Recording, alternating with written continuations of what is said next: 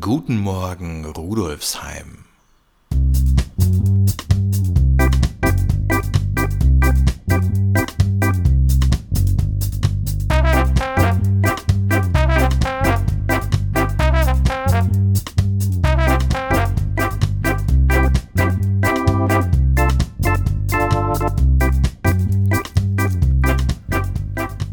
Herzlich willkommen zur zweiundsechzigsten Episode von Guten Morgen Rudolfsheim, dem Podcast zum Wochenstart aus der V H S Rudolfsheim fünf Haus.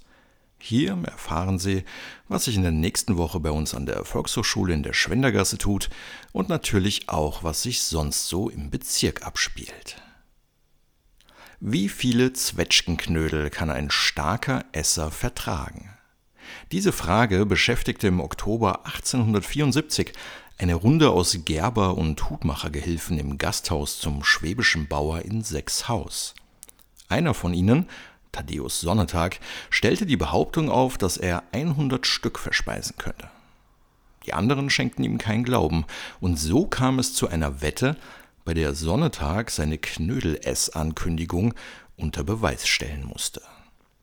Dass sich das damals so zugetragen hat, weiß man dank eines Berichts in der Gemeindezeitung vom sechzehnten Oktober achtzehnhundertvierundsiebzig. Für den Autor Stefan Franke sind solche alten Zeitungsartikel eine nie enden wollende Quelle von Unterhaltung, weil es viele lustige, skandalöse, spannende und natürlich manchmal auch traurige Geschichten zu entdecken gibt. Wenn er zum Beispiel eine kurze Zeitungsmeldung findet, die damals durch die Weltpresse ging und die Jules Verne zu seinem Klassiker in achtzig Tagen um die Welt inspiriert haben könnte, dann ist es für Franke so, als ob er einen kleinen Schatz entdeckt hat. Und weil er auch andere Menschen an diesen kleinen Schätzen teilhaben lassen will, hat Franke nicht nur ein im März beim Karl-Überreuther-Verlag erscheinendes Buch unter dem Titel »Ein bisserl schimpfen, ein bisserl resonieren« verfasst, sondern er ist regelmäßig mit diesen alten Zeitungsausschnitten im Rahmen von sogenannten Zeitungslesungen unterwegs. Am Freitag ab siebzehn Uhr dreißig, zum Beispiel im Bezirksmuseum Rudolfsheim Fünfhaus. Dort nimmt er die Anwesenden mit auf eine unterhaltsame und manchmal kuriose Reise durch die Geschichte unseres Bezirks, von Schwendels Kolosseum bis hin zu einem Riesenfeuerwerk auf dem Exerzierplatz auf der Schmelz. Begleitet wird Stefan Franke dabei auf der Gitarre von Helmut Martin Wolf. Und bei dieser Zeitungslesung im Bezirksmuseum erfährt man dann auch, ob Thaddäus Sonntag seine Ankündigung, hundert Zwetschgenknödel verspeisen zu können, wahrmachen konnte.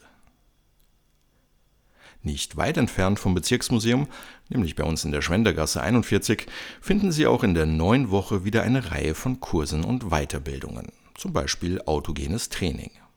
Der siebenteilige Kurs beginnt Mittwochabend und kostet hundertfünfundsiebzig Euro. Für die Bezahlung können Sie Ihren A K-Bildungsgutschein in Höhe von hundertzwanzig Euro verwenden. Am selben Tag, allerdings schon in der Früh ab sieben Uhr, können Sie ab Mittwoch beim Fat Burning etwas für Ihre Figur tun. An dem Intervalltraining können Sie wahlweise auch mit Heimvorteil, also bequem von daheim aus via Computer oder Handy teilnehmen. Alle Infos zu unserem neuen Frühjahrsprogramm finden Sie auch online unter v h s punkt a t slash Rudolfsheim sowie auf Facebook, Instagram und in unserem monatlichen Newsletter. Und auch sonst tut sich in der nächsten Woche natürlich wieder einiges bei uns in Rudolfsheim Fünfhaus. Am Montag trifft sich die Initiative Lebenswertes Neupenzing im Gemeinschaftsraum in der Nobilegasse einundfünfzig. Gefragt sind Ideen und Visionen für die Umgestaltung des öffentlichen Raumes im Grätzl zwischen John- und Hütteldorfer Straße sowie Beckmann- und Fenzelgasse. Beginn ist um achtzehn Uhr. Dienstagabend steht im Café Amadeus in der Märzstraße eine Faschingslesung mit Harald Pessata auf dem Programm. Dabei wird er musikalisch begleitet von Wolfgang Grahn. Beginn ist um neunzehn Uhr dreißig. Und am Freitag präsentieren Stefan Wabel und Kurt Prinz das zweisprachige Buch »Die andere Balkanroute – Unterwegs zwischen Wien und Sarajevo« im Buchcafé Melange.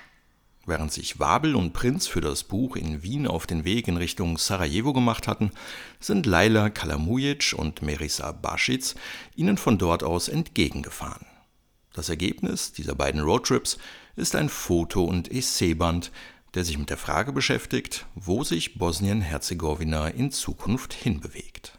Beginn ist um neunzehn Uhr. Wir in Österreich bewegen uns währenddessen mit ganz, ganz großen Schritten auf den Höhepunkt der Faschingszeit zu. Während die Verkleidungsverweigerer froh sein werden, wenn am Aschermittwoch alles vorbei ist, fiebern alle anderen dem neben Halloween zweiten Höhepunkt des Jahres entgegen. Dass man die schönsten Faschingskostüme nicht unbedingt online oder in einem Geschäft, sondern draußen in der Natur vorfindet, darauf weist die Umweltberatung in ihrem aktuellen Nachhaltigkeitstipp hin. Dafür braucht man nur Karton, Bänder, Klebstoff und Naturmaterialien wie zum Beispiel Maiskolben, Äste, Bockeln oder ungiftige Pflanzen. Wie man daraus dann ganz einfach, günstig und vor allem nachhaltig tolle Headpieces für einen glänzenden Auftritt auf der Faschingsparty basteln kann, erfahren Sie im dazugehörigen Videotutorial. Den Link zu diesem Tutorial sowie weitere Informationen zu allen Themen der heutigen Episode finden Sie wie immer auf unserer Website v h s punkt a t slash rudolfsheim unter dem Menüpunkt Podcast. Im Namen des gesamten Teams der V H S Rudolfsheim fünf Haus würde ich mich freuen, wenn wir uns auch nächste Woche hören würden, wenn es wieder heißt Guten Morgen Rudolfsheim. Die Verabschiedung der heutigen Episode steht auch dieses Mal wieder ganz im Zeichen der sprachlichen Vielfalt in unserem Bezirk. Hallo, ich bin Thekla und ich wünsche euch einen guten Start in die neue Woche. Auf Georgisch heißt das Gisurept Achakwiris Karktatsrebas. Am einundzwanzigsten Februar ist der internationale Tag der Muttersprache. Und da möchten wir auf eine Veranstaltung hinweisen, die der S A G S Multi Alumni Club veranstaltet, im Festsaal der V H S. Neben einem selbstgeschriebenen Bühnenstück wird es auch eine Podiumsdiskussion geben mit Gästen wie unter anderem Künstlerin und Aktivistin Asma Ayad und sprachpolitischen Referenten Oliver Gruber.